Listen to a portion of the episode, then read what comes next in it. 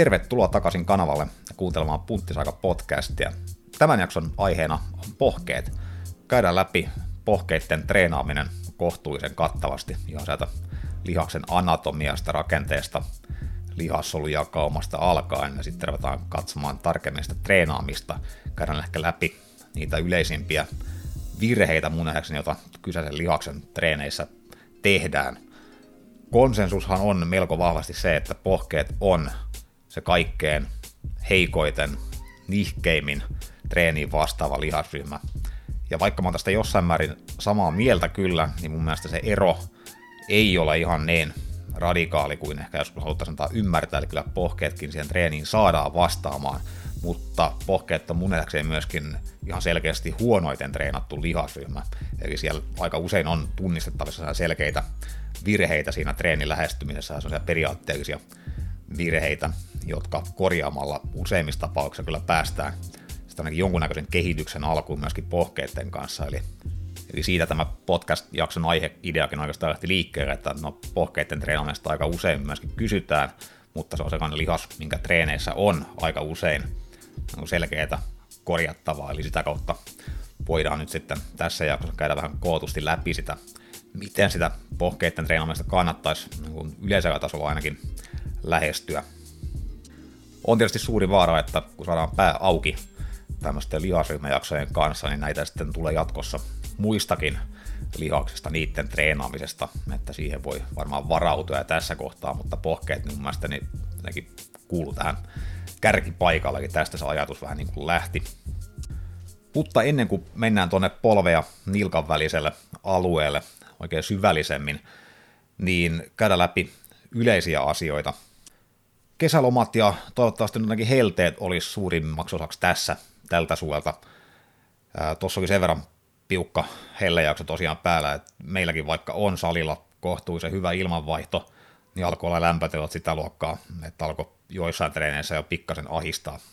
oikeasti siellä, siellä sykkiin menemään, että sitten taas huomaa, että valmennusasiakkailla tässä on ollut paljon, paljon ihan tota selviä vaikutuksia esimerkiksi ihan painoseurantaan, eli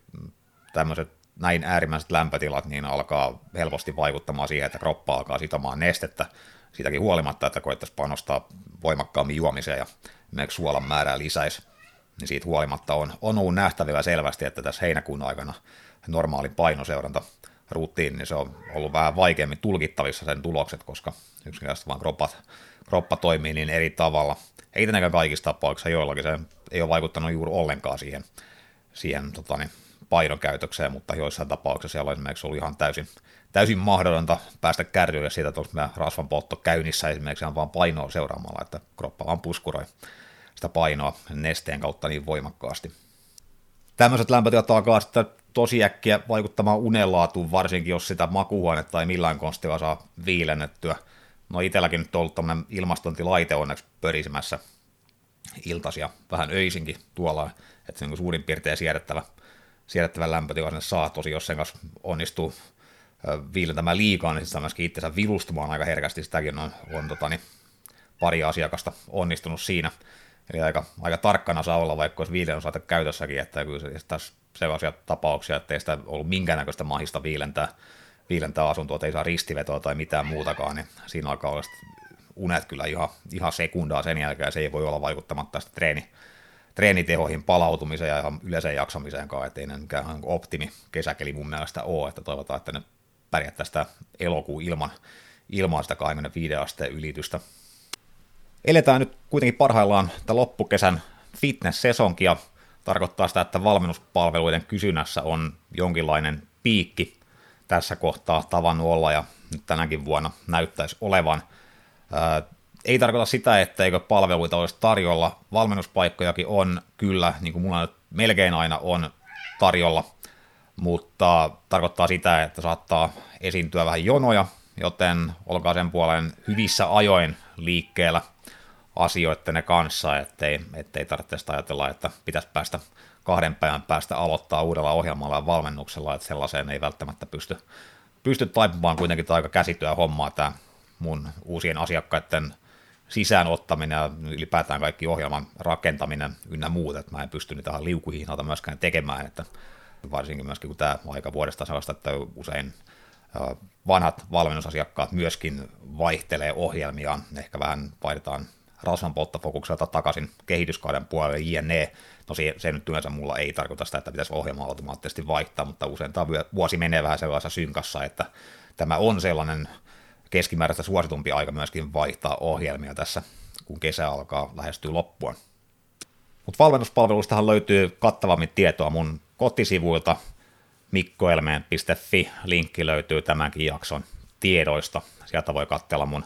palveluiden sisältöä, hintatasoa ja löytyy myöskin asiakkaiden kokemuksia näistä mun tuotteista. Sivulta löytyy myös kauppapaikka, sieltä voi shoppailla punttisaika logolla varustettuja treenipaitoja tai kahvikuppeja. Kahvikupit on ehkä ollut se suosituin artikkeli tässä nyt sen ajan, kun paja on ollut pystyssä, niin käykää tsekkaamassa ne ja sitten sieltä löytyy myöskin kootusti kaikki mun sisältö kaikilta eri kanavilta, eli se on yksi keino myöskin pysyä kärryä tästä mun sisällöntuotosta, joka nyt sitten on tässä kesän aikana ollut jonkun verran hiljaisemmalla, ihan sen takia pidin nyt heinäkuussa selkeästi lomaa tästä, tästä osa-alueesta, että en edes yrittänyt sinne ahtaa, ahtaa podcastia tai videon tekoa, että pikemminkin tässä ideoinut, mitä syyspuolella tehtäisiin. Nyt sitten tämän kanssa saadaan pää auki, ja sitten varmaan videotakin rupeaa kohtapuolin ilmestymään taas katsottavaksi. Mulla on yhteen Q&A-podcast-jakson tarpeeksi materiaalia tällä hetkellä vielä olemassa, mutta niitä Q&A-kysymyksiäkin voi aina lähettää, pistää vaikkapa tämän podcastin YouTube-kommenttikenttään kysymyksiä tai laittaa mulle sähköpostilla tai sitten laittaa privana Instagramin kautta, niin ne tulee sieltä sitten aika hyvällä prosentilla noteratuksi myöskin, että joskus saattaa mennä joku kyssäri aina tutkan alta, mutta kyllä lähtökohtaisesti kaikki, kaikkiin pyrin ainakin vastaamaan, mitä mä saan. Mutta se ajankohtaisista ja valmennuksista mennään syventymään hetkeksi pohkeitten treenaamiseen ja anatomiaan. Ja koska tästä nyt mitä ilmeisemmin on tulossa ihan kokonainen podcast-sarja, niin ajattelin vähän ennakoivasti tätä asiaa sitten niin, että tehtäisiin näistä kaikista jaksoista rakenteeltaan suurin piirtein samanlaiset, että olisi sitten mahdollisimman luonteva kuunnella näitä vaikkapa sarjassa sitten joskus aikanaan. Ja suurin piirtein sellaisella sisällysjärjestyksellä mä oon tässä ajatellut edetä, että ensin käydään läpi sen kohdelihaksen anatomiaa ihan alkaen siitä, että mitä lihaksia se nyt ylipäätään on siinä lihasryhmässä. Pohkeittenkin tapauksessa on kaksi pääasiallista, ja sitten miten nämä lihakset, miten ne kiinnittyy kukin, minkä nivelen yli, mihin kohtaan, ylipäätään mitkä näiden lihasten funktiot on, mitä ne kropassa nyt ylipäätään tekee. Ja sitten ehkä sivutaan myöskin vaikkapa sitä, että sisältääkö ne enemmän sitten nopeata vai hidasta lihassolukkaa, miten ne jakautuu, onko se vielä painotuksia havaittavissa sen osalta. Sitten kun ollaan saatu meidän työmaa vähän paremmin valaistua, niin käydään läpi vähän enemmän ehkä havainnoivasti sitä, että millaisia teorioita, uskomuksiakin ehkä vallitsee siitä, miten tätä kyseistä lihasta pitäisi treenata, miten sitä yleisesti treenataan, miten se ylipäätään, miten koetaan, että se vastaa, vastaa treeniin jne. Eli mennään vähän niin kuin käytäntö edellä tähän, tähän asiaan kiinni. Ja sen jälkeen koetaan sitä vetää yhteen sellainen strateginen kuva siitä, että miten tämän lihasryhmän treenaamista kannattaisi niin suurten linjojen ja pitkän aikavälin kannalta lähestyä. Ja sitten kun se on saatu järkevällä tavalla muodostettua, niin sitten viimeisenä käydä läpi enemmän se taktisen tason niin kuin teknisen tason asiat, eli ihan miten niin kuin toistotekniikka, miten siinä kannattaisi tämän lihaksen tapauksessa painottaa, mitä asioita. Eli kaikki tämmöiset vähän yksityiskohtaisemmat, ehkä vähän yksilöllisemmät asiat sitten, mitkä vaikuttaa, mitkä on niin hyvä jollain tasolla ehkä huomioida tämän lihaksen treenaamisessa. Mutta loogisinta varmaan on lähteä liikkeelle siitä kohden lihasryhmän anatomiasta, sen toiminnoista, mitä se varsinaisesti tekee ja miten se sen tekee – ja sen jälkeen ruvetaan sitten soveltamaan sitä tietoa tuonne treenin puolelle. Pohkeiden osalta tämä sekä anatomia että funktiot on kohtuullisen selkeitä, jossain määrin yksinkertaisia. Eli kun me nyt tässä yhteydessä puhutaan pohkeista tai pohjen lihaksesta, niin me tarkoitetaan täsmällisesti kolmipäistä pohjen lihasta. Ja siinäkin me ollaan oikeastaan kiinnostuneita käytännön tasolla vaan kahdesta eri lihaksen päästä. Eli meillä on siellä kaksoiskantalihas, eli gastrocnemius, ja sen kaverina leveä kantalihas, eli soleus. Ja koko tämä kolmipäisen pohjelihaksen muodostama nippu kiinnittyy akillesjänteen välityksellä nilkan yli kantaluuhun. Ja näin ollen tämän lihasryhmän ylivoimaisesti tärkein funktio kropassa on nilkan ojentaminen. Alkaen ihan jokapäiväisestä kävelemisestä päättyen sitten ihan tuonne loikkimiseen ja pikajuoksuun. Eli vaikka lihasryhmän funktio on kohtuullisen yksinkertainen ja rajattu, niin lihastyön laatu intensiteetiltä ja kestoltaan vaihtelee hyvinkin paljon. Tässä kohtaa pitänee varmaan myös mainita, että vaikka nämä kolme, tai no oikeastaan käytännössä ainoastaan kaksi lihasta siinä pohkeessa nyt on ne, mistä me ollaan meidän kontekstissa varsinkin ainoastaan kiinnostuneita, niin kyllähän se anatomiasti ottaen on myös muita lihaksia. Jos siis vaikka nyt lunttaan lähteestäni, eli Fredrik Delavierin lihaskuntoharjoittelun perusteet ja toiminnallinen anatomia kirjasta, niin siellä polven ja kantapään välissä sääriluun takapuolella sijaitsee kyllä useampiakin pienempiä lihaksia, joiden nimiä tässä nyt en ala teille erikseen tätä luettelemaan, mutta jotka lähinnä tuottaa sitten kiertävää nilkan ojennusta, eli avustavat tässä suhteessa sitten tätä pääasiallista nilkan ojennuksesta huolehtivaa lihaspakettia. Mutta epäilen, että jos esimerkiksi fysioterapeutti tekisi vastaavan jakson pohkeiden treenaamisesta, niin hän ehkä käyttäisi huomattavasti paljon enemmän sitten aikaa näiden tukevien pienempien lihasten roolin analysoimiseen. Me nyt ollaan tässä kuitenkin kiinnostuneita siitä, että miten siihen nilkan ojennukseen saataisiin mahdollisimman paljon voimaa ja miten pohjelihakseen saataisiin mahdollisimman paljon näköä ja kokoa, niin me voidaan sen perusteella jättää nämä pienemmät, joskin tietyssä roolissa varmasti hyvin tärkeät lihakset huomiotta. Ja keskitytään puhtaasti siihen kolmipäiseen pohjelihakseen, joka kuten mainittua kiinnittyy kantaluuhun, ylittää nilkan ja sieltä että kun lähdetään seurailemaan ylöspäin, niin ensimmäisenä siihen kiinnittyy leveä kantalihas, eli soleus. Eli nimenomaan leveä kantalihas on se, joka vastaa siitä lihasmassasta lähempänä nilkkaa, jos ajatellaan tätä visuaaliselta kantilta. Leveä kantalihas myös kulkee koko matkallaan aivan sääriluussa kiinni, eli se jää sinne tavallaan sääriluun ja sitten kaksoiskantalihaksen väliin. Näin ollen, ainakin jos tarkastellaan sitä pohjelihasta suoraan takapäin, niin siellä yläosassa pohjetta erottuu meillä lähinnä sitten ainoastaan kaksoiskantalihas, ja se on leusia vähän sinne tavallaan piiloon. Monesti se jää tällä perusteella myöskin sitten treeneissä vähän piiloon, kun ajatellaan, että se ei ole niin, niin visuaalisesti varsinkaan näyttävä osa sitä pohkeiden kokonaislihasmassaa, mutta nämäkin ehkä vähän osataan väärä, väärä käsitys. Mutta se on ainakin varma asia, että leveä kantalias on ainoastaan yhden nivelen, eli sen nilkan ylittävä lihas, ja näin ollen sen funktio on sataprosenttisesti ainoastaan sen nilkan ojentaminen. Ja leveä kantalihas kiinnittyy heti polvinivelen alapuolelle sääriluun takapinnalle, ja täältä jos jälleen lähteestä lunttaan, niin kiinnittyy jopa vähän siihen lateraaliselle puolelle, eli kyljen puolelle sääriluuta. Ja leveä kantalihas myöskin kiinnittyy hieman viuhkamaisesti ikään kuin ylösalasin käännetyn V-kirjaimen muotoisella pinta-alalla sinne luuhun. Jälleen täysin hyödytön yksityiskohta treenin kannalta, mutta voitte sitten baaritiskillä rehvastella tälläkin. Kaksoiskantalihas puolestaan kiinnittyy akillesänteeseen selvästi ylempänä, eli jossain noin sääriluun puolen välin paikkeilla. Tässäkin on aika paljon variaatiota ja tämä mun lähdeteokseni myöskin on hauskasti tämän variaation perusteella spekuloi, että henkilöt, joilla tämä kaksoiskantaliaksen kiinnityspiste sijaitsee ylempänä, eli toisin sanoen henkilöt, kenellä tämä pohjelihaksen anatominen malli on lyhyempi, niin heillä ei ole mahdollista lainkaan kasvattaa pohkeiden lihasmassa, vaan he voivat ainoastaan lisätä voimaa. Tätä ei tosi mitenkään perustella millään tutkimusnäytöllä tai muullakaan, vaan tämä on lähinnä heittona tässä sinänsä erittäin täsmällisen anatomiseen tarkkuuteen pyrkivässä teoksessa, mikä on aina vähän huvittanutkin, mutta Mutta onhan se totta kai ihan käytännön tasolla totta, että lyhyempää lihasta, jos tavoitellaan visuaalista vaikutelmaa, niin sen kehittäminen on kyllä melko selvästi vaikeampaa kuin vastaava lihaksen, jos se täyttäisi pidemmän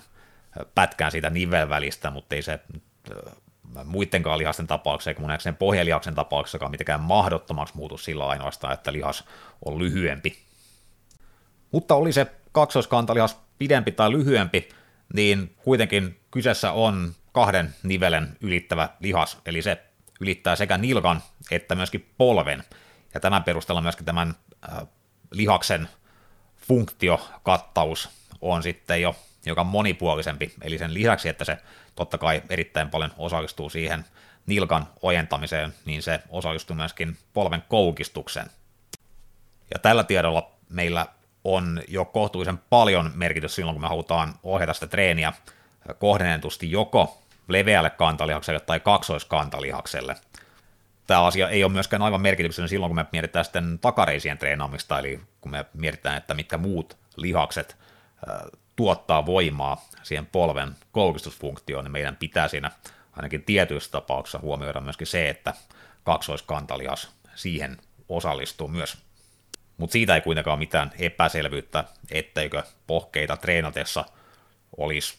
mitään tarvetta keskittyä mihinkään muuhun kuin nilkan ojennusfunktioon. Eli meidän ei kannata ajatella kyllä, että polvea koukistamalla saadaan aikaan tehokasta treeniä kaksoiskantalihakselle. Kuten mainittua, kaksoiskantalihas on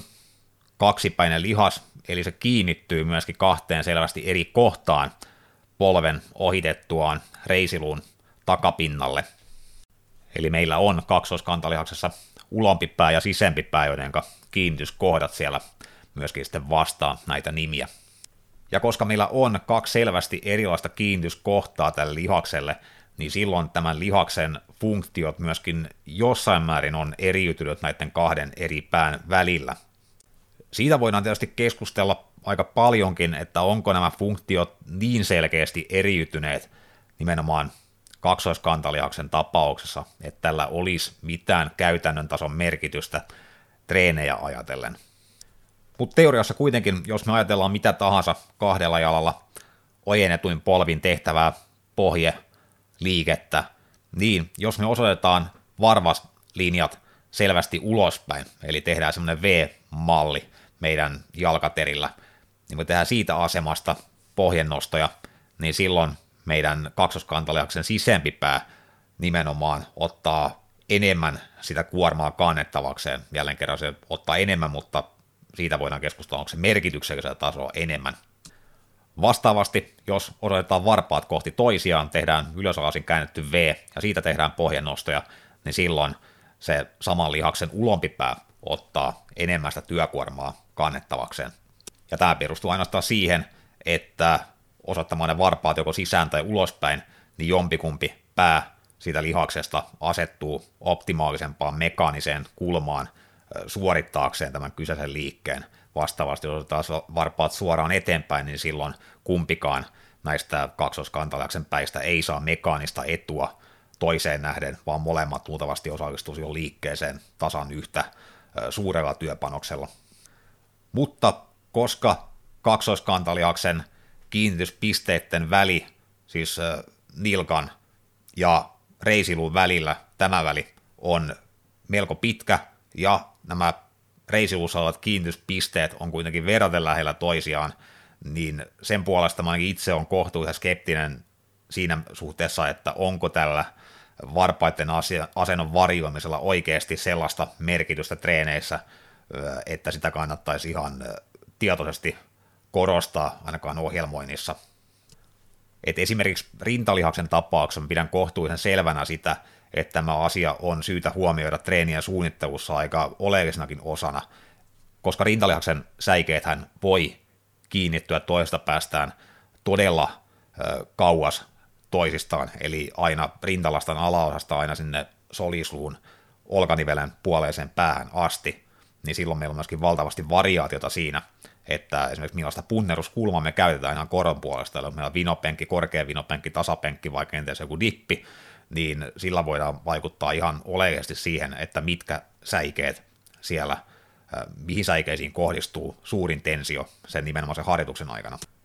Mutta koska pohkeiden kanssa ollaan niin pitkällä toisessa ääripäässä, niin itse ainakin olen taipuvainen ajattelemaan, että sillä varvaskulmien varjoinnilla, niin sillä voi olla, tai todennäköisesti on joku merkitys, mutta se merkitys on niin vähäinen, että se ei missään nimessä mulla ainakaan ole kovinkaan oleellinen periaate pohjetreenejä suunniteltaessa. Ja sen perusteella kyllä suhtaudun oikeastaan koko ajan kaksoiskantalihakseen treeneissä ikään kuin se olisi vain yksipäinen lihas, eli en tee siinä käytännön eroa tämän lihaksen eri päittävälle. Jotain tiettyjä poikkeuksia totta kai aina voi olla, ja ehkä sitten tuolla myöhemmin tämän jakson aikana voidaan sitten treenisovellusten puolella käydä läpi, mitkä ne tilanteet sitten olisi, jossa ehkä tämä, tämä tiedon jyvänen kannattaakin sitten kaivaa hyötykäyttöön. Anatomia-osuuden lopuksi on varmasti vielä syytä kiinnittää huomiota myöskin lihasten ulkopuolelle paljon enemmän kuin oikeastaan minkään muun lihasryhmän tapauksessa, eli nimenomaan siihen akilesjänteeseen, jonka kautta siis koko tämä meidän lihaskimppumme kiinnittyy kantaluuhun, ja jotta kautta se voima siihen nilkan ojennukseen myöskin tuotetaan. Akillesennehän on kehon vahvin, mahtaakohan myöskin olla pisin, enpä rupea tässä kohtaa nyt fact-checkaamaan sitä, mutta ainakin se on vahvin jänne. Johtuen pitkälti siitä tämän jänteen ja pohjalihastenkin funktiosta, eli nimenomaan sen nilkan ojentaminen. Ja erityisesti silloin, kun ruvetaan juoksemaan todella nopeasti tai pomppimaan tosi korkealle, niin tämän paksun, erittäin kestävän jänteen elastiset ominaisuudet pääsevät oikeuksiin, eli vähän sellainen pomppu, pomppujousena toimii jossain määrin. Ja vaikka se on sapelihammastiikeri ja karkuun juostessa todella kiva ominaisuus, että akeasenne on joustavan puoleinen ja pystyy sitä myöten varaamaan myöskin melkoisen määrän sitä liikeenergiaa itseensä, eli se pystyy ottamaan sitä vastaan, kun vaikkapa laskeudutaan maahan ja sitten taas purkamaan sitä, kun ponnistetaan poispäin maasta, niin pohjetreenejä ajatellen, kun puhutaan pohjan lihaksen treenaamisesta, sen tekemisestä mahdollisimman vahvaksi, nimenomaan sen koon kasvattamisesta, niin se alkaa olla meillä aika merkittävä haittanäkökohta ja yksi yleisimmistä syistä siihen, minkä takia se pohjatreeni ehkä menee ohi kohteensa. Eli käytännössä me ruvetaan käyttämään sitä akiasjänteeseen varastoitunutta elastista energiaa hyödyksi siinä, että me voidaan nostaa isompia kuormia tai tehdä sitä sarjasta vaan helpompi. Ja tämä on yksi avainasioista pohjatreenin taktisen tason suunnittelussa, nimenomaan tämä akiasjänteen elastisen energian eliminointi mahdollisimman pitkälle kokonaista ei varmaan pystytä poistamaan yhtälöstä, mutta sen kanssa voidaan myöskin tehdä vähän parempia tai huonompia valintoja. Akiesjänteellä on myöskin monesti paljon pienempi työkapasiteetti kuin varsinaisella pohkeen lihaskudoksella. Tarkoittaa sitä, että moni on törmännyt sellaiseenkin ongelmaan tietyssä kohtaa treeniuraa, kun ehkä pohkeita on ruvettu treenaamaan vähän kovempaa tai tiheämmin – niin äh, lihas kyllä kestää sitä rääkkiä varsin mainiosti, mutta akillesenne saattaa ottaa ja tulehtua hyvinkin herkästi, kun ruvetaan sille tarjoilemaan hyvin tiheään toistuvaa kovaa rasitusta. Eli sitä kautta myöskin tämä akillesenne on erittäin huomionarvoinen osa tätä kokonaisuutta, ehkäpä vielä paljon enemmän kuin minkään muun lihaksen treenaamisessa, niin pohkeiden tapauksessa on syytä myöskin huomioida jänteet. Tämän anatomisen osuuden loppuun voitaisiin käsitellä vielä pohjelihaksen motoristen yksiköiden nopeusjakaumaa. Melko yleisestihän tiedetäänkin se, että etenkin leveä kantalihas on melko dominoivasti hidasta lihassolukkoa, kun sitten taas kaksoskantalias on aavistuksen nopeampaa. Mutta hän koko kropan mittakaavassakin niin leveä kantalihas sisältää melko paljon – nimenomaan hidasta lihassolukkoa. Eli tutkimuksen mukaan ainakin tämän yhden lähteen perusteella, joka on jo 70-luvulta peräisin tämä ihan ruumishuoneella tehty, eli siinä mielessä aika jonkun asteisen tarkkuuteen varmasti päässyt työ kertoo, että leveän kantalihaksen ää, lihassolukosta kokonaista 70 prosenttia olisi nimenomaan hidasta solukkoa, sitten taas kaksoiskantalihaksen tapauksessa puolet olisi hidasta ja puolet nopeaa. Eli varsinkin leveä kantalihas on koko kropan mittakaavassa hyvinkin hidasta lihaskudosta. Se, miten paljon tämä sitten vaikuttaa treeniä suunnitteluun, niin se on jälleen sellainen aihe, joka on vähän enemmänkin kiistanalainen tällä hetkellä. Ja no, tässä kohtaa ehkä en itse rupea ruotimaan sitä pidemmälle, vaan katsotaan ne sitten tarkemmin, kun päästään tuonne ihan treenisovelluksiin asti, mutta tässä anatomia-osuudessa nyt varmasti tämäkin on syytä käydä läpi, että se joku kertoo, että pohjalihas on, on melko hidasta lihasta, niin varsinkin tämä soleuksen eli leveän kantalihaksen tapauksessa tämä myöskin pitää ihan paikkaansa. Mutta eiköhän tässä ollut tarpeeksi pohkeiden anatomiasta. Mennään seuraavaksi sinne jännempään osioon, eli sinne treenisovellusten puolelle. Katsotaan alkuun vähän yleisiä havaintoja, ehkä jossain osin, joltain osin myyttejäkin pohkeiden treenaamisesta, ja sen jälkeen ruvetaan sitten sorvaamaan sitä meidän yleistä treenistrategiaa ja taktiikkaa kasaan. Pohkeet nyt on varmaan parhaiten tunnettu siitä, että ne on tosi vaikeat saada vastaamaan treeniin halutulla tavalla, joskus jopa suorastaan ihan mahdoton, niin kuin tässä mun lähdeteoskin. Tätä myyttiä osataan ruokkia. Mutta kuten tässä introssa jo totesin, niin tämä ero pohkeiden tapauksessa mihin muihin lihaksiin ei välttämättä ole käytännössä kuitenkaan ihan niin suuri, tai ainakaan se, sen ei tarvitse myöskään olla ihan näin dramaattinen, etteikö niihin mitään vastetta saisi aikaan, koska mä näin itse tämän asian niin, että tämä pohkeiden huono treenautuvuus johtuu myöskin aika pitkälti siitä, että se on ihan selkeästi myöskin huonoiten treenattu lihasryhmä koko kroppassa. Ja tämän perusteella on sitä mieltä, että pohkeiden kasvupotentiaali, vaikka sen tonkin kieltämättä se on äh, sanotaanko haasteellinen, niin siitä huolimatta se on paljon mainettaa parempi, kun laitetaan nämä treenaamisen peruspalikat vaan kuntoon. Pohkeiden treenaamisessa tehdään tosiaan mun nähdäkseni aika paljon virheitä. Ne voisi ehkä jakaa kahteen sellaiseen selkeäseen kategoriaan. Eli ensimmäinen virhe on sellainen, sanotaanko jotain maanisdepressiivinen suhtautuminen että pohkeiden tekemiseen, eli niitä tehdään joskus suorastaan maanisesti,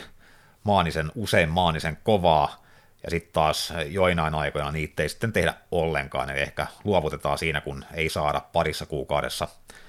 näkyvää jälkeä aikaan kaikesta panostuksesta huolimatta, niin sitten se pohkeiden treenaaminen sitä myöten unohtuu taas kenties vuosikausiksi, ja silloin kun sitä lihasta ei treenaa, niin silloin on tietysti melkoinen riski olemassa, että se ei kasva, varsinkin pohkeet on sellainen lihas, joka epäsuoralla rasituksella kyllä No, joillakin onnekkailla kasvaa silläkin, mutta varsinkin jos se pohkeet ei tahdo siihen suoraan treeniinkään vasta, niin epäsuoralla treenillä sitten kasvaminen sitten on suorastaan jo melko mahdotonta. Toinen tärkeä virhelähde on se, että pohkeet treenataan teknisesti huonosti. Eli ehkä treenin määrä sinänsä on ok, että frekvenssiä on riittävästi ja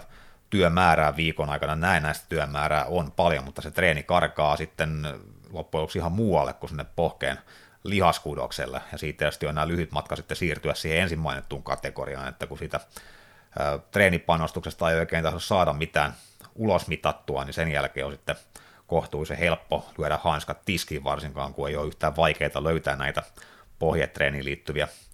myyttejä siitä, että miten ne on mahdotonta saada vastaamaan treeniin, niin siihen on että silloin helppo myöskin uskoa. Ja voi kyllä ihan itse myöntää suoraan, että on syyllistynyt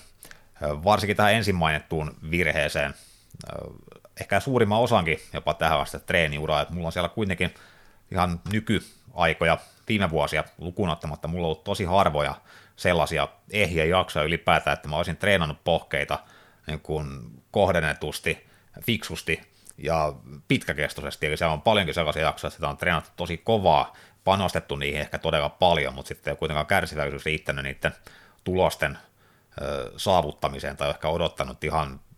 liian hyviä tuloksia, mitä sellaisessa aikaikkunassa olisi koskaan voinut saavuttaa. Ja sitten toisaalta mä esimerkiksi koin Scott Abelin valmennuksessa, niin jopa hänen suhtautuminen tähän pohjatreeniin oli vähän tätä ensin mainittua kategoriaa ehkä, ehkä että oli tavallaan jo vähän luovutettu, luovutettu se homma jo etukäteen ennen kuin oltiin edes niin tosissaan yritetty, että mekin treenattiin pohkeita vähän sillä että jossain ohjelmassa saatettiin treenata ja jossain ohjelmassa niitä saattoi olla pari-kolme ohjelmaa, että ei ollut ollenkaan, ja sitten oli taas pohkeita pari kertaa viikossa, että ei siinä oikeastaan yhteneväistä järkevää strategiaa niiden suhteen ollut. Että esimerkiksi jos vertaa siihen, että on rintaa treenattu jossain ohjelmassa ja sitten toisessa ohjelmassa jos ollenkaan ja näin, niin tuskin kukaan sillä odottaa saavansa kummosiakaan kehitysharppauksia rinnan lihasmassassa tai penkkituloksessa, että kyllä, kyllä siinä suhteessa niin pohkeiden treenaaminen,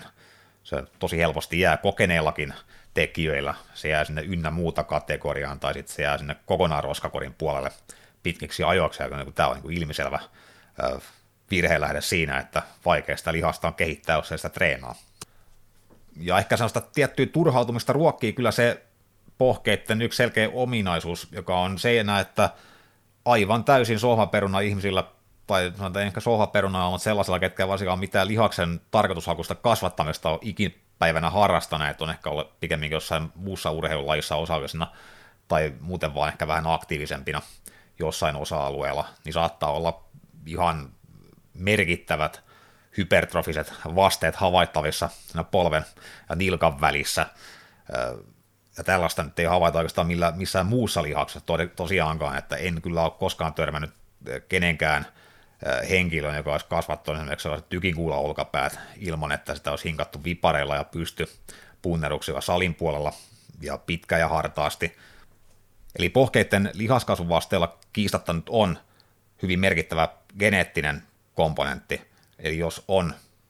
hyvät geenit pohkeiden lihaskasvulla, niin silloin luultavasti ne pohkeet tulee kasvamaan melkein millä tahansa sellaisella toiminnalla, joka nyt ne jossain määrin rekrytoi. Vastaavasti, jos on heikot geenit, niin silloin sitä tekemistä kyllä, kyllä riittää sitten moneksi vuodeksi, mutta missään nimessä sekään ei tarkoita sitä, että se kannattaisi, kannattaisi kokonaan luovuttaa, ja todennäköisempää se melkein on, että jos ne pohkeet kasvaa heikosti, niin silloin niihin pitää panostaa pidempään – järkevämmin kuin sellaisella henkilöllä, kenellä sitten on käynyt parempi säkä geenilotossa. Se, mikä sitten kuitenkin tekee usein käytännössä hyvin vaikeaksi sen, että niin pohkeisiin panostettaisiin pitkäkestoisesti fiksua tavalla, niin no, siinä tuli jo käsiteltyä joitain näitä tekijöitä siinä, eli no ensinnäkin se on hyvin turhauttavaa treenata sellaista lihasta, joka koetaan, että se vastaa siihen treeniin huonosti, eli paljon kivempi on treenata sellaisia lihaksia, jotka myöskin kasvaa sitten kohtuudessa aikaikkunassa. Mutta sekään ei pohjetreenien puolella todellakaan ole, että onhan se nyt monen mielestä todella veemäinen lihas treenata, ja etenkin silloin, kun pyritään treenaamaan sitä sillä ainakin joidenkin mielestä oikealla tavalla, eli hyvin pitkillä hapottavilla sarjapituuksilla, niin kyllä se polte siinä kohdelihaksessa, varsinkin kun se oikein tehdään se sarja, niin kyllä se on aikamoista. Ja mua itse henkilökohtaisesti se ongelma pitkään siinä, että mun on tosi vaikea henkisesti asennoitua niihin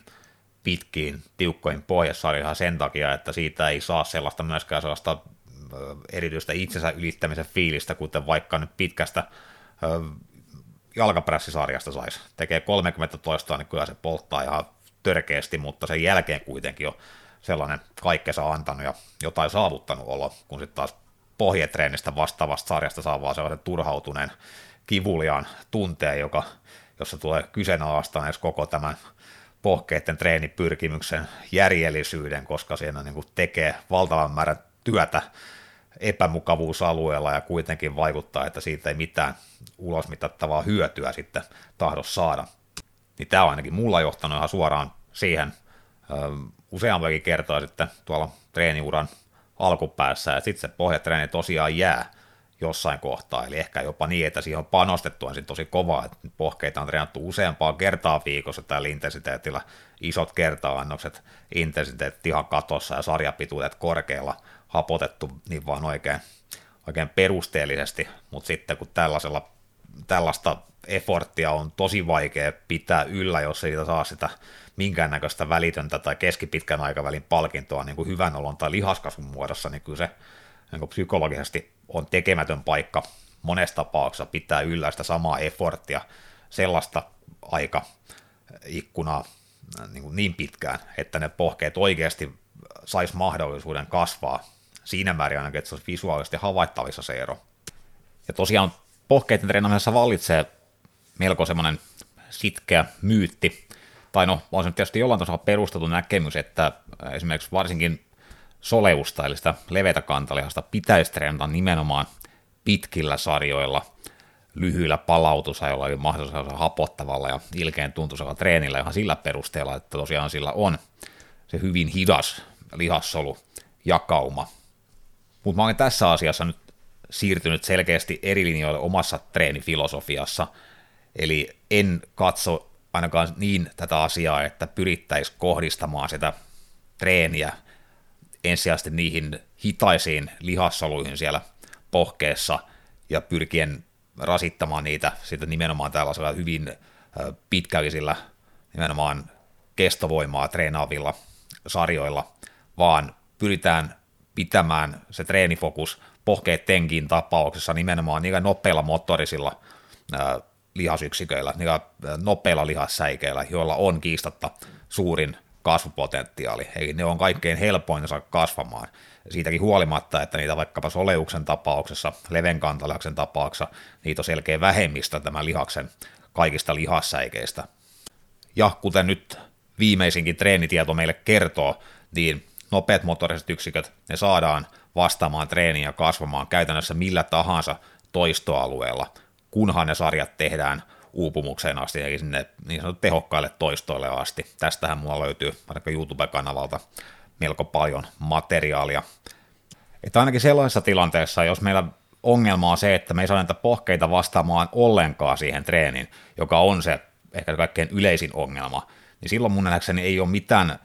syytä olettaa, että meidän kannattaisi ruveta takomaan niitä nimenomaan niitä hitaita lihassoluja, jotka on jo lähtökohtaisesti vaikea saada vastaamaan siihen treeniin, vaan silloin kyse enemmänkin siitä, että me ei vaan päästä käsiksi niihin nopeisiinkaan lihassoluihin kunnolla, ja sitä kautta me ei havaita siellä minkäännäköistä vastetta. Eli ehkä vasta siinä kohtaa, jos me nyt ollaan niitä jo jokunen vuosi tauttu niitä nopeita motorisia yksiköitä ja lihassäikeitä siellä perustreenillä, sanotaan, että sitten se meidän kasvu, mitä me ollaan ehkä saatu siitä, niin se alkaa hidastumaan ja niin tasaantumaan, niin siinä kohtaa voisi olla perustelumpaa sitten ehkä siirtää fokusta sinne hitaaseen lihassolukkaan, ehkä ulos mitata siitä se jäljellä oleva kasvupotentiaali, mutta niin kauan kun kyse on siitä, että vastaako ne pohkeet treenin ollenkaan, niin mun nähdäkseni on erittäin perusteltua keskittyä siinä kohtaa nimenomaan niihin helpommin treenin vastaaviin lihassäikeisiin, eli niihin nopeisiin tyyppi 2B-säikeisiin. Ja se mun nähdäkseni pohkeidenkin tapauksessa onnistuu ihan niin sanotua perustekemisellä, perustreenillä ilman mitään superhapottavia pitkiä sarjoja. Totta kai se onnistuu niilläkin, mutta pointti nimenomaan siinä, että niiden tekeminen on niin veemäistä, niin epämielekästä useimmilla, että sitä ei vaan jaksa toteuttaa pidemmän päälle, joten kannattaa keskittyä tekemään sitä treenistä itselleen mahdollisimman mielekästä. Eikä tämä koettu epämukavuus ilman välitöntä palkintoarvoa ole suinkaan se ainoa haaste pohkeiden pitkäkestoisen järkevän takomisen tiellä, vaan sekin on ihan selvä asia, että kuten siinä anatomia-osiossakin hahmoteltiin, niin kun lihaksella on hyvinkin rajattu ja yksinkertainen funktio, eli nilkan ojentaminen, niin meillä sitä käytössä olevaa liikepalettia ei myöskään ihan tavattoman paljon ole. Monesti myöskin salin varustelutaso rajaa sen käytettävissä olevan liikevalikoiman hyvinkin pieneksi. Et käytännössä meillä on siellä ohjelmassa usein kiertää jonkunnäköinen istuttava pohjennostovariaatio, sitten meillä on se jonkunnäköinen seisottava tai polvet suorina, vaikka prässissä tehtävä polvennostovariaatio, ja vaikka nyt näitä polvet suorana tehtäviä varjoita voidaan nyt vähän kierrättää, että siellä voidaan tehdä välillä vaikka yhdellä jalalla kerrallaan, ja välillä voidaan tehdä prässissä, ja välillä voidaan tehdä pohjekoneessa, ja näin päin pois, mutta kuitenkin puhutaan hyvin samantyyppisistä liikkeistä, eli kovin paljon vaihtelua siihen pohjetreeniin ei vaan saa tuotua, mikä voi sitten myöskin olla pidemmällä aikavälillä haaste sen treenin mielekkyyden kannalta, tai pikemminkin ehkä sellainen huomioitava asia, jonka ympäristön pitää muilla keinoin pyrkiä kiertämään, että tehdä siitä treenistä sitten jollain tavalla itselleen mielekästä. Ja no totta kai, kun tuosta ainoin oli puhe siitä, että miten ne varvaskulmien vaihtelutkin saattaa jossain kohtaa sitten olla perusteltuja, niin tämä tietysti voi olla yksi sellainen, eli jos, jos haluaa hakea siihen treeniin vähän enemmän vaihtelua, vaikka olkoonkin aika marginaalista vaihtelua, mutta kuitenkin niin tälläkin keinolla saattaa joku kokea, että se treenaaminen muuttuu vähän mielekkäämmäksi ja sitä kautta ehkä pystyy siihen pidempiaikaisesti myöskin sitoutumaan, jolloin se mun mielestä on ihan perusteltua jo. Pohjatreenien sijoittelu sekä treeniä sisällä että ehkä treeni viikon tai kierron sisällä on myöskin sellainen yksi tärkeä osatekijä, minkä takia sitä heikkoa tulosvastetta ilmenee. Aika tyypillinen tilanne on se, että pohkeet tehdään ensinnäkin ehkä vaan kerran viikossa, ehkä vaan siellä viikon loppupuolella, Ja varsinkin se, että ne tehdään sitten, kun ne tehdään, niin ne tehdään treenissä viimeisenä. Totta kai, mä nyt itsekin ne pohkeet tulen sijoittaneeksi useimmiten ainakin treenin loppupäätä kohti, kenties joskus ihan viimeiseksi liikkeeksi ihan sen takia, että kyllä tässä treeniohjelmassa on useimmiten sellaisia liikkeitä, lihaksia, jotka prioriteettilistalla menee vielä, vielä pohkeittenkin edelle. Ehkä tässä nyt vaan tärkeä huomioida se, että meitä jonkunlaista karsintaa pitää siellä tehdä, että me ei voida laittaa sinne kymmentä eri liikettä, vaikka sinne alakroppatreeniin ja sitten odottaa, että se viimeisenä liikkeenä tehtävä pohjaliike niin enää saisi riittäviä henkisiä paukkuja, keskittymiskykyä osakseen. Et tietysti jos meillä on vaan siellä viisi liikettä tai kuusi liikettä ja viimeinen niistä on pohjeliike, niin silloin meillä on jo paljon paremmat edellytykset. Mutta kuten tällainen yleinen priorisointiteoria nyt meillekin tahtoisi kertoa, niin jos meillä on sellainen lihas, jonka kanssa meillä on enemmän tekemistä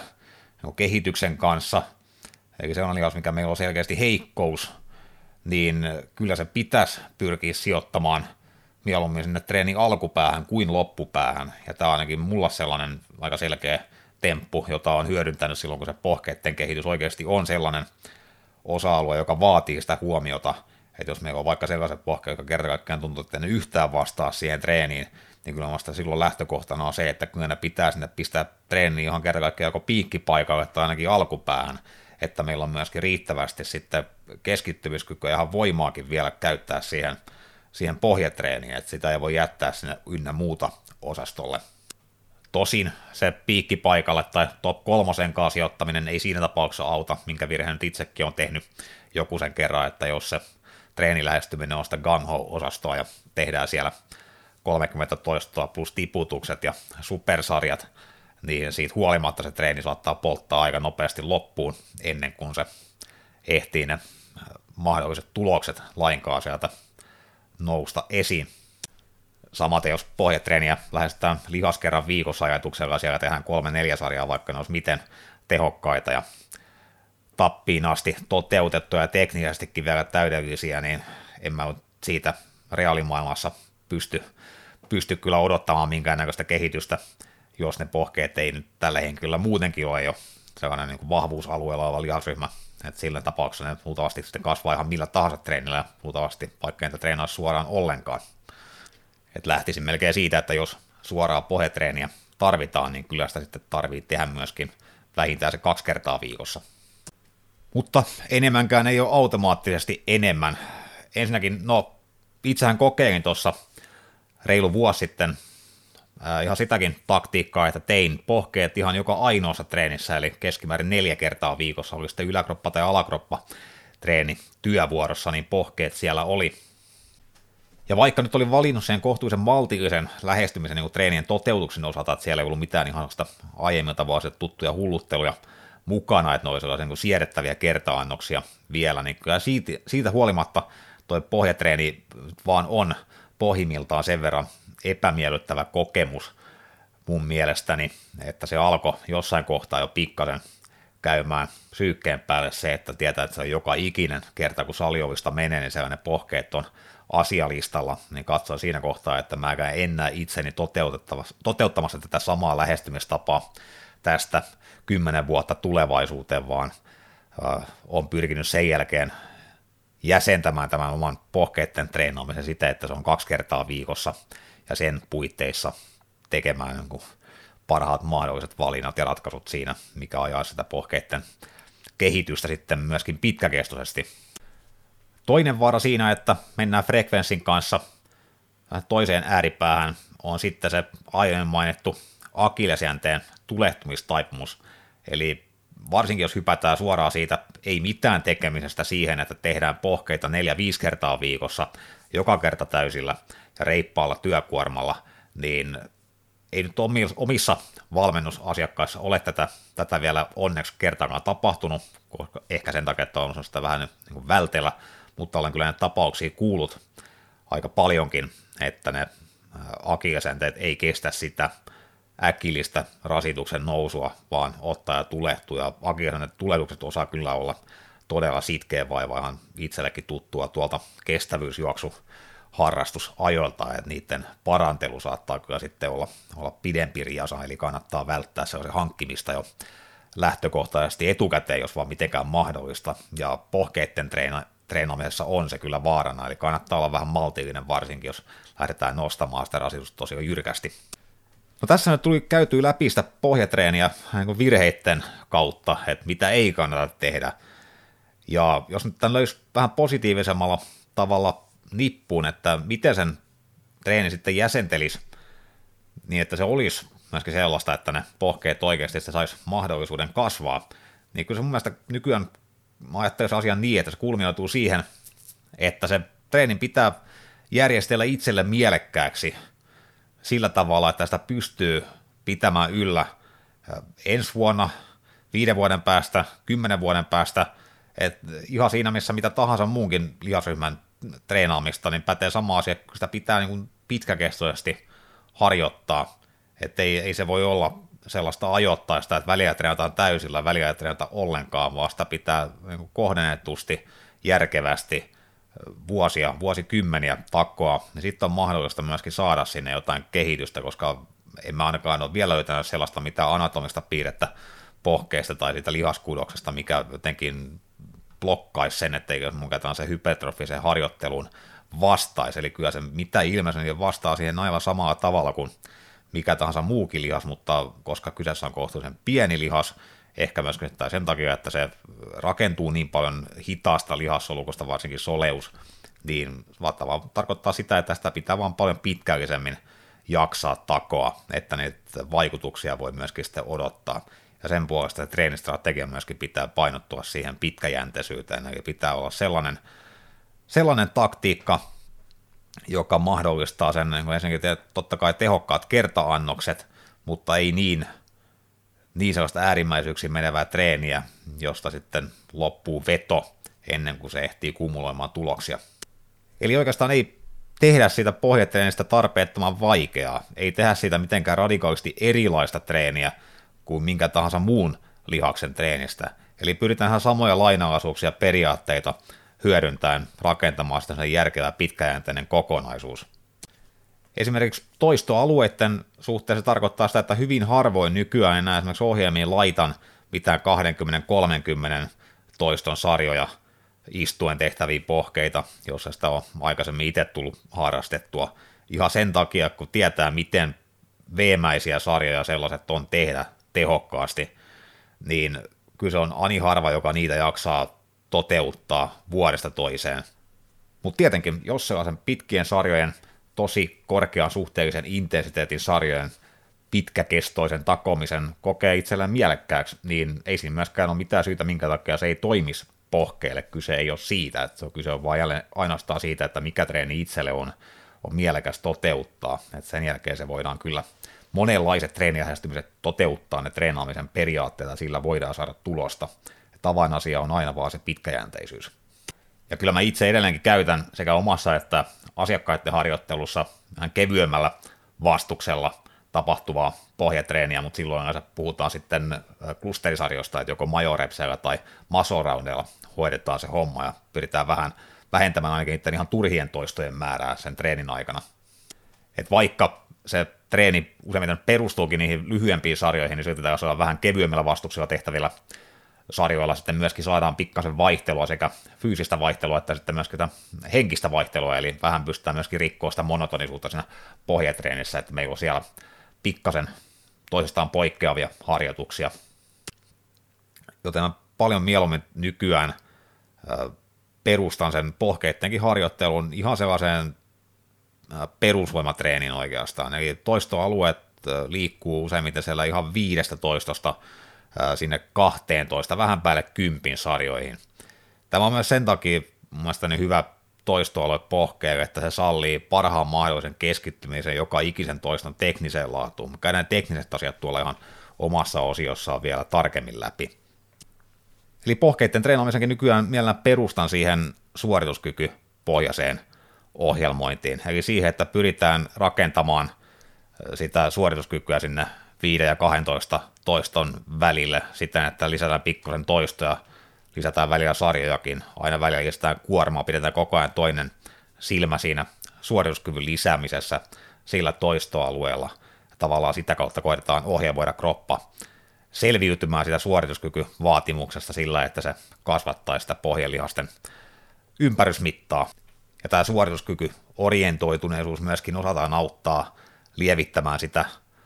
treenin tylsyyden kokemusta siinä, että meillä on kuitenkin siinä aina työtavoite niiden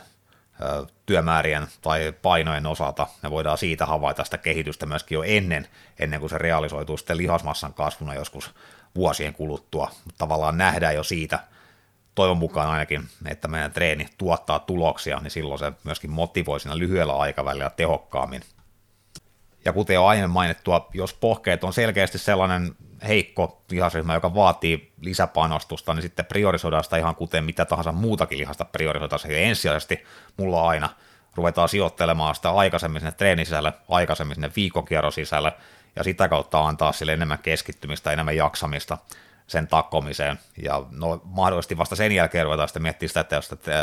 tämän lihaksen treenimäärää viikossa ruvetaan kasvattamaan vielä, että tehdäänkö se kolme kertaa viikossa tai joskus jopa neljä kertaa viikossa, mutta sitten tullaan aina siihen, että kun tämä pohjelihas kasvaa parhaimmillaankin niin hitaasti, niin luultavasti sellainen priorisointijakson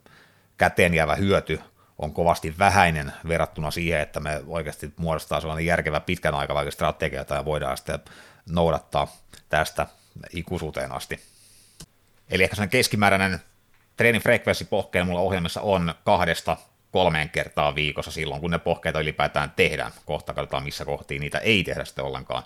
Mutta oikeastaan frekvenssi pohkeiden osalta on melko sama kuin mitä tahansa muutakin lihasta tehtäisiin. Toisaalta joo, mä pidän esimerkiksi vaikkapa etureisien tai rinnan tapauksessa ihan niin kuin kertaviikossakin lähestymistä jossain kohtii kohtuullisen tuloksekkaana pohkeille melkein näen sen asian niin, että sitä kannattaisi tehdä vähintään kaksi kertaa viikossa tai sitten jättää ne kokonaan paussille. Tosiaan kertaviikossa mun näkseni pohkeille alkaa olla ehdottomasti liian vähän useimmissa tapauksissa, että otetaan selvästi takkiista tehoissa siinä kohtaa jo.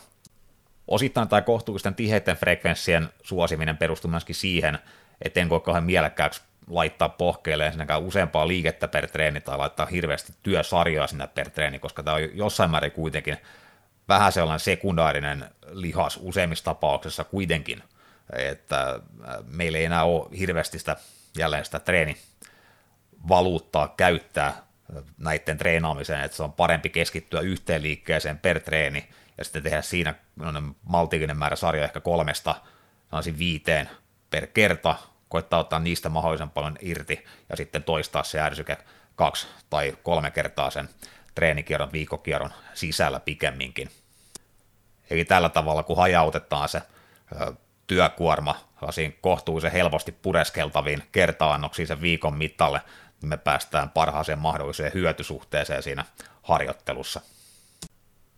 Ja mitään ohjelmasuunnittelu, ideoinnin, ilotulitusta tai pohjatreeni ei myöskään mun tapauksessa useinkaan ole, vaan kyllä se perustuu aika pitkälti siihen, että vuorotellaan siellä suorin polvin tehtäviä pohjeliikkeitä ja sitten seuraavassa treenissä tehdään sitä istuen ja koukistetuin polvin tehtäviä pohjeliikkeitä. Ja tämähän nyt perustuu ihan siihen lihaksen anatomiaan. Eli kun tehdään nilkan ojennusta polvinivel ojennettuna, niin silloin meidän kaksoskantalihakseen, gastrocnemiukseen, kohdistuu mahdollisimman hyvä venytys. Ja kuten treenitietämys meille kertoo, se lihas, joka venyy hyvin, se myös on mahdollista supistumaan hyvin, ehkä painosalaa mahdollista, että mikään automaattinen taekkaan se ei ole, mutta se kuitenkin luo sille parhaat mahdolliset edellytykset. Eli näin ollen kaikki polvinivel suorana tai lähes suorana tehtävät liikkeet, ne voidaan ajatella kaksoiskantalihakseen kohdistuvina liikkeinä. Vastaavasti kun lähdetään koukistamaan polvea, niin silloin meidän kaksoiskantalihas päinvastoin lyhenee, ja vaikka me tehdään siitä koukistetun polven asemasta nilkan ojennusta, niin silloin meidän kaksoskanta, kun se ei pääse kunnolla venymään siinä asemassa, siinä polvinivelen asemassa, niin silloin se ei myöskään voi tuottaa siihen liikkeeseen yhtä voimakasta supistusta, jolloin meidän leveä kantalihas, eli soleus, joka ei ylitä polviniveltä, johon ei siis vaikuta polvinivelen asema mitenkään, niin silloin se puolestaan pystyy ottamaan enemmän sitä kuormaa suhteessa siinä liikkeessä. Ja tämä ero näiden kahden lihaksen supistumisessa näissä kahdessa erityyppisessä pohjaliikkeessä tämä on niin konkreettinen, että senhän voi esimerkiksi ihan itse tuntea, kun tekee nilkanojennusta, joko vaikka siinä penkillä istuessaan tekee nilkanojennusta polvi suorana versus polvi koukistettuna 90 asteen kulmaan, niin siinä 90 asteen versiossa pitäisi tuntua aika selvästi, että se on nimenomaan soleus siellä kaksoiskantalihaksen ja sääriluun välissä, joka tekee enemmän duunia sitten, kun lyö jalan suoraksi, niin silloin vasta se kaksoiskantalihas pääsee kunnolla supistumaan. Soleus toki supistuu siinäkin, mutta koska se on pienempi lihas, niin silloin se suhteessa ei tuota siinä, siinä kohtaa niin paljon sitä voimaa, eli harjoitus kohdistuu enemmän sitten siihen kaksoiskantalihakseen. Eli tämän perusteella nyt on aika selvät perusteet nähdäkseni kierrättää näitä kahta eri tyyppiä pohjeliikettä siinä ohjelmassa. Polvet suorana tehtäviin liikkeisiin meillä on jonkun verran jopa variaation mahdollisuuksia, me voidaan toteuttaa se pohje nosto, eli nilkanojennus vaikkapa prässissä, hakissa, jopa jonkunnäköisen lankkuvirityksen avulla Smithissä tai sitten eri pohjan laitteessa, mutta sitten taas polvet koukistettuna tehtävään, eli niin istuen pohjennostoon meillä on, no se on se melkein se istuen tehtävä pohjennosto on ainoa mahdollinen variaatio. Toki siinä on välineiden kanssa vähän improvisointivaraa ja usein joutuu improvisoimaan, jos salilla ei ole sitä erillistä istuen tehtävää pohjekonetta. Esimerkiksi reisi-ojennuslaitteessa onnistuu pienen päki- ja korokkeen avulla istuen tehtävä pohjennosta monesti. Tästä löytyy myöskin video mun YouTube-kanavalta otsikolla viisi eri sovellusta reisiojennuslaitteelle tai jotain vastaavaa. Samaten ihan nostamalla käsipainot polvien päälle on usein mahdollista toteuttaa istuen tehtävä pohjeliike, jos ei erillistä konetta ole. Mutta sanotaan, että jos ei ole konetta, ei saa kässäritä pysymään siinä polvien päällä tai se ei tunnu vaan yhtään mielekkäältä liikkeeltä, eikä ole reisiojennuskonettakaan, missä pystyy sen toteuttamaan, niin luultavasti se ei ole ihan niin kriittinen liiketyyppi kuitenkaan, että silloin pohjatreenit voi hyvin hoitaa pelkästään suorin polvin tapahtuvilla nilkanojennuksilla, että se kuitenkin treenaa soleusta suhteessa enemmän kuin mitä polvet koukistettuna tehtävät nilkanojennukset treenaa sitten kaksoiskantalihasta. Mutta pohjatreeniä en kyllä ihan kaikille laita edelleenkään mukaan ohjelmaan, eli siinä mielessä mä en pidä sitä ihan niin oleellisena kuin vaikka kyykkäämistä tai soutamista tai punnertamista, että sellaiset henkilöt yleensä, kenellä pohkeiden kasvu ensinnäkään ei ole ongelma, eli sellaista, kenellä on selkeästi aika perinnöllistä taipumusta siihen, niin kyllä heillä yleensä kärsii se ohjelma silloin jättää suoran pohjetreenin pois ilman, että se vaikuttaa siihen heidän pohkeittensa lihaskasvun vasteeseen ainakaan kovin merkittävällä tavalla. Tietenkin nyt voidaan ajatella, että eikö nyt kannattaisi silti treenata niitä pohkeita siinäkin tapauksessa, että ne kasvaa sitten vielä paremmiksi. No, sitten tullaan aina siihen, että meillä on kuitenkin rajallinen käytössä oleva määrä sitä treenivaluuttaa tavallaan aikaa viikon sisällä, huomiokykyä, keskittymistä sen viikon sisällä, treenin sisällä, mitä me voidaan sinne käyttää. Että tällaisessa tapauksessa, kun pohkeet on selkeästi vahvuusalueella, niin usein katson, että kannattaa käyttää se aika, se huomio jonkun ehkä tälle henkilölle selkeästi heikon lihasryhmän takomiseen, esimerkiksi keskikropan treenaamiseen. Mullahan tämä saattaa mennä useinhan toisinpäin, eli mä herkästi jätän nykyisinkin vatsatreenit, suoran vatsatreenin kokonaan pois ohjelmasta, ainakin jos alkaa ajan kanssa yhtään tiukkaa, mutta pohkeahan pitäisi saada viimeiseen asti, koska mulla selkeästi pohkeet nyt on, ja ylipäätään koko alakroppa on heikkous, kun sitten taas keskikroppa, no niin kosmeettisessa mielessä on aina ollut vahvuusalueella, niin sitä kautta mä sitä omaa harjoittelua jäsentelen omien, omien vahvuuksien ja heikkouksien mukaan, eli tällaisia vähän pienempiä lihasryhmiä tai lihaksia, kuten just pohkeet, vatsat, ehkä jotkut forkut jollakin voisi olla hyvä esimerkki siitä, että ehkä valita yksi tällainen lihasryhmä, joka tällä henkilöllä on se ensisijainen huomion kohde, ja sitten ehkä panostaa siihen siinä ohjelmoinnissa, ja sitten nämä muut osa-alueet voi jättää sinne vähemmälle huomiolle tai kokonaan pois. Ja totta kai treenitavoitteetkin vaikuttaa, että jos henkilöllä ei ole kerran mitään pohkeiden lihaskasvuun liittyvää tavoitetta tai edes sitten voimatontoon liittyvää tavoitetta, niin me silloin myöskään kannata sinne paukkuja laittaa pohkeiden suoraan treenaamiseen.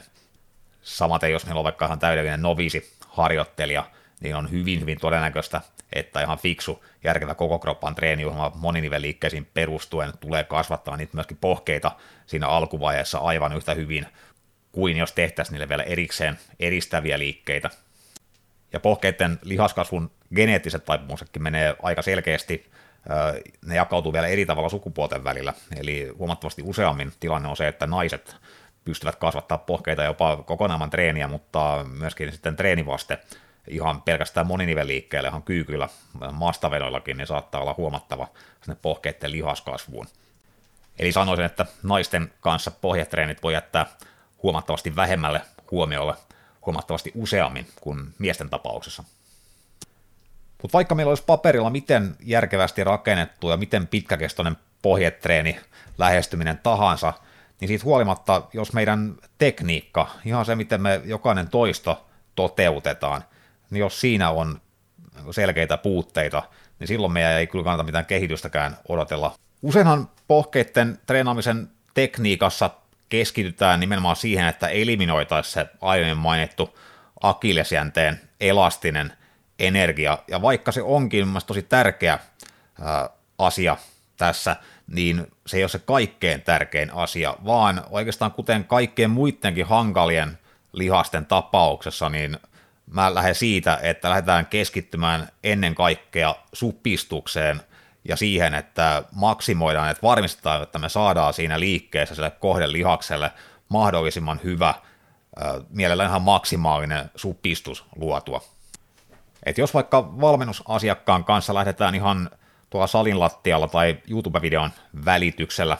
tätä asiaa tutkailemaan,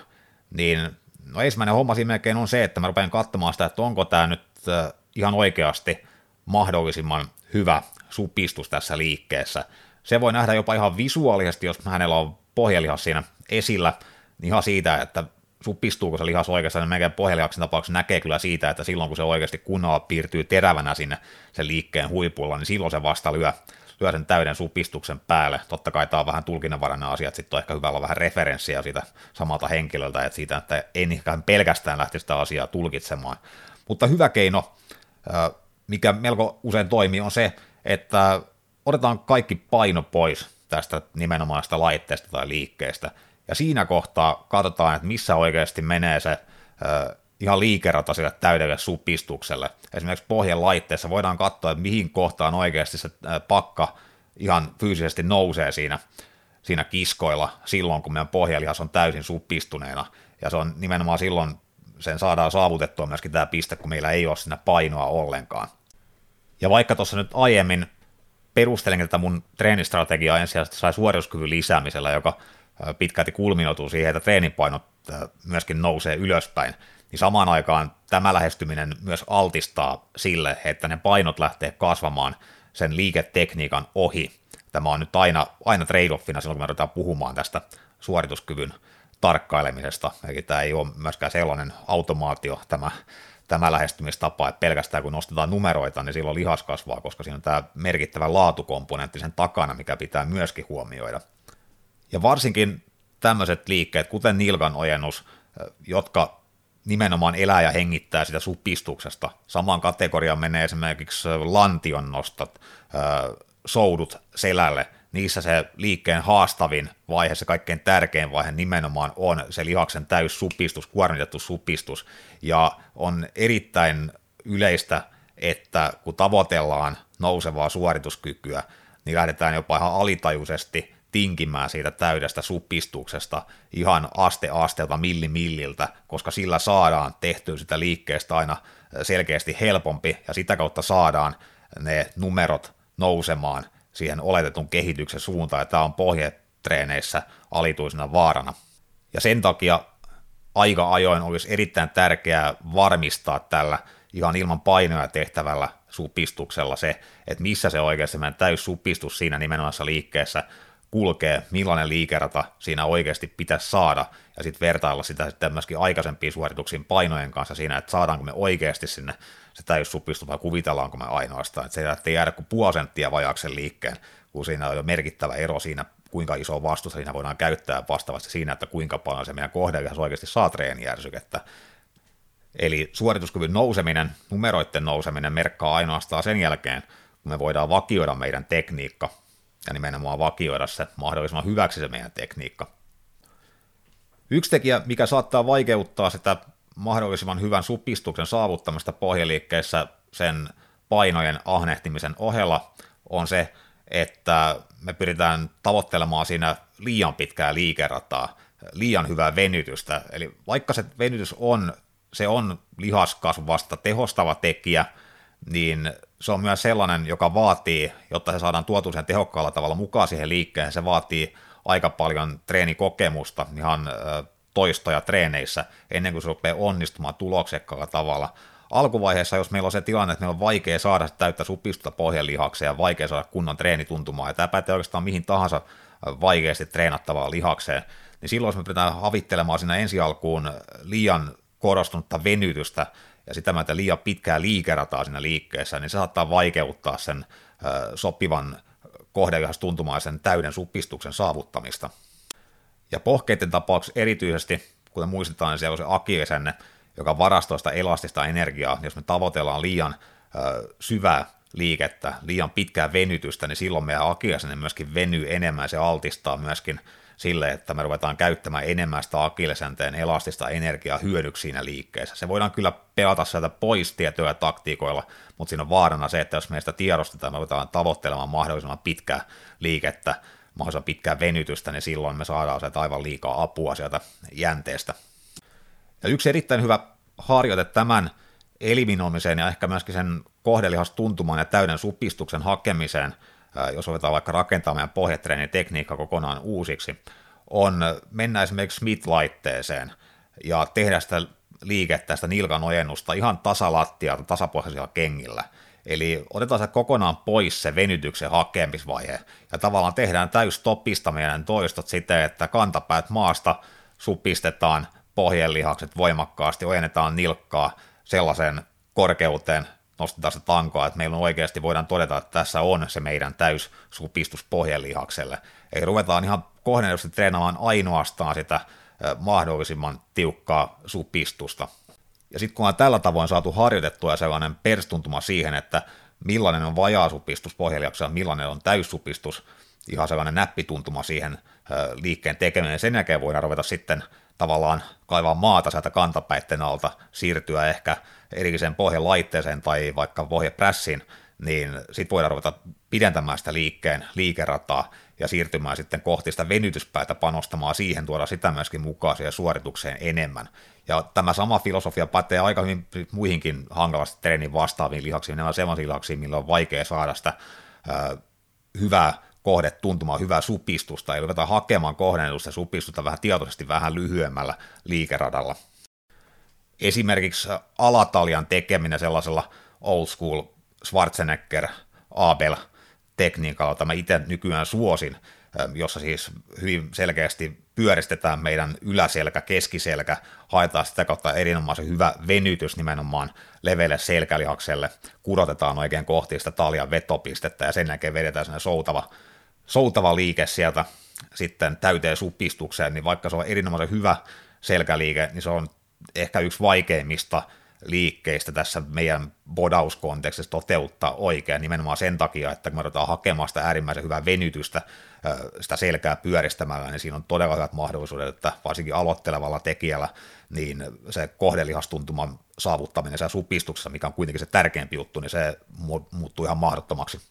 Eli parempi lähteä muodostamaan sitä hyvää treenituntumaa vaikkapa tuetulla, rintatuetulla soutuliikkeellä, jossa panostaa voimakkaasti sen supistukseen ehkä puoli kerralla, ja sitten kun rupeaa löytyä se kohde supistus sieltä, ja se on hyvä tatsi siihen osasta liikettä, niin sitten pikkuhiljaa lisää liikerataa, ja sitten ruvetaan rakentaa sitä täyden liikeradan mahdollisimman tehokasta liikettä. Mutta sitten kun ollaan siinä pisteessä, että meillä on arsenaalissa, meillä on se täys supistus pohkeille, ja myöskin saadaan säilymään se tatsi siihen liikkeeseen, vaikka me tullaan täyteen venytykseen asti, niin siinä kohtaa tulee edelleen ajankohtaiseksi se, että me pitäisi eliminoida jotenkin se pomppu sieltä pois. Ja se on toteuttavassa ihan niin yksinkertaisella tavalla, että pidetään siellä liikkeen venytysvaiheessa, niin pidetään selkeä paussi. Ei tarvitse olla mikään sekuntien mittainen paussi, mutta kuitenkin sen mittainen, että semmoisen voi sanoa pitäneensä. Niin silloin saadaan eliminoitua ainakin osittain se jänteeseen varastoituva elastinen energia ja lähdetään tavallaan täydestä stopista joka toistoon liikkeelle. Ehkä hyvä myös ihan tietoisesti rauhoittaa liikkeen tempoa siellä montun pohjalla, eli tässä tapauksessa vähän ehkä poiketa siitä yleisesti hyvästä toistotekniikasta, että pyrkiä mahdollisimman räjähtävästi nostamaan ylös sieltä montusta, vaan ottaa ehkä aavistuksen rauhallisemmin ihan sen takia vaan, että saa kontrolloitua sitä liikettä siellä, jossa se on kaikkein altin, altteimmillaan sillä akillesenteen osallistumiselle. Ja vastaavasti siellä supistuspäässäkin on hyötyä pitää siellä lyhyt paussi, tai no miksi se supistuspäässä vähän pidempikin, Eli sitä kautta myöskin varmistaa se joka kerta, että onko tämä oikeasti nyt se täyssuppistus, koittaa vielä nousko se kaksi milliä ylöspäin, ja samalla ehkä vähän lisätä sen myöskin isometristä rasitusta joka toistolle, ja nimenomaan korostaa sitä nimenomaan sitä supistusta siinä liikkeessä. Sama tekniikkahan toimii valtavan hyvin esimerkiksi lantion nostossa siinä, että pitää siinä lyhyen paussin siinä nimenomaan sen liikkeen supistuksessa. Eli toisin sanoen kaikki liikkeet, jotka on haastavimmillaan siinä täydessä supistuksessa, niin niissä kannattaa kokeilla ehkä sitä lyhyttä supistuspitoa myöskin vastaavasti. Supistuspito vaikka penkkipunneruksessa, niin siinä ei ole hurjasti pointtia, koska liike siellä nyt on kaikkein helpoimmillaan, että sillä ei mitään saavuteta, mutta vaikka kaikki soutuliikkeet tai tällaiseksi Dorian Yatesin popularisoimat taktiikka varmistaa, että se liike on oikeasti selkälihaksella tehty, on se, että pystyykö sen pysäyttämään sinne supistusvaiheeseen sekunnin ajaksi. Jos se ei pysty, niin sitten se on sinne saatu sinne supistusasemaan jollain muulla kuin selkälihasten työllä.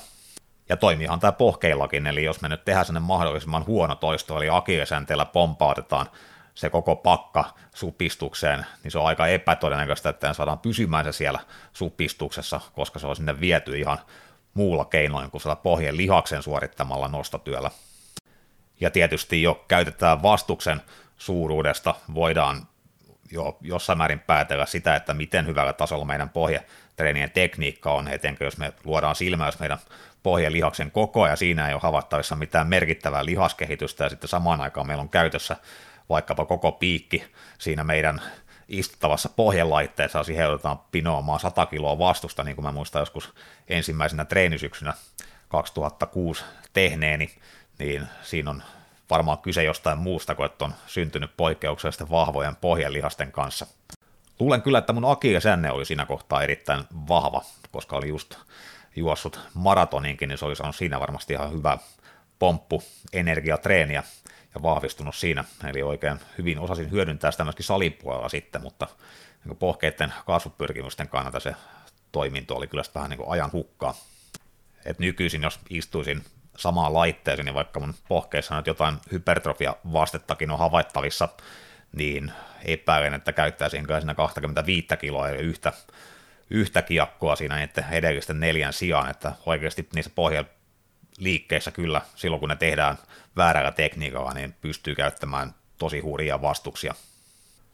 Pohjatreenissä myös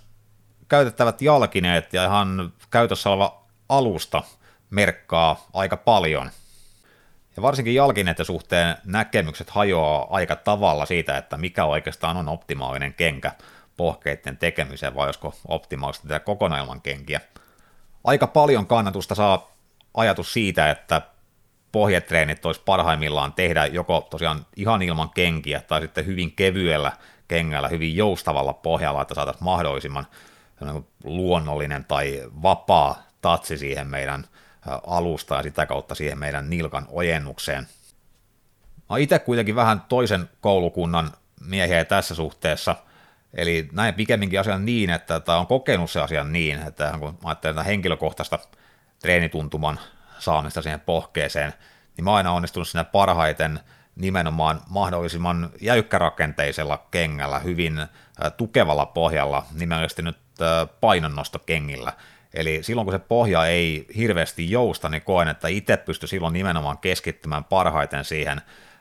nimenomaan se ensisijaisen asian, eli nilkan ojentamiseen. Tosin tämä on aika paljon riippuvainen myöskin sen kengän ja sen alustan vuorovaikutuksesta.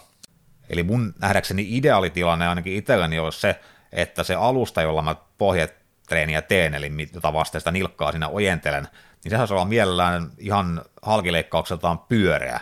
Eli silloin mulla on hyvin jäykkä pohjainen kenkä, niin mä pystyn pitämään mun jalkaterää sinänsä koko liikkeen suorituksen ajan suorana ja ainoastaan tavallaan rullaamaan siinä nilkkaa ja jalka, jalkaterää sen kaarevan pinnan yli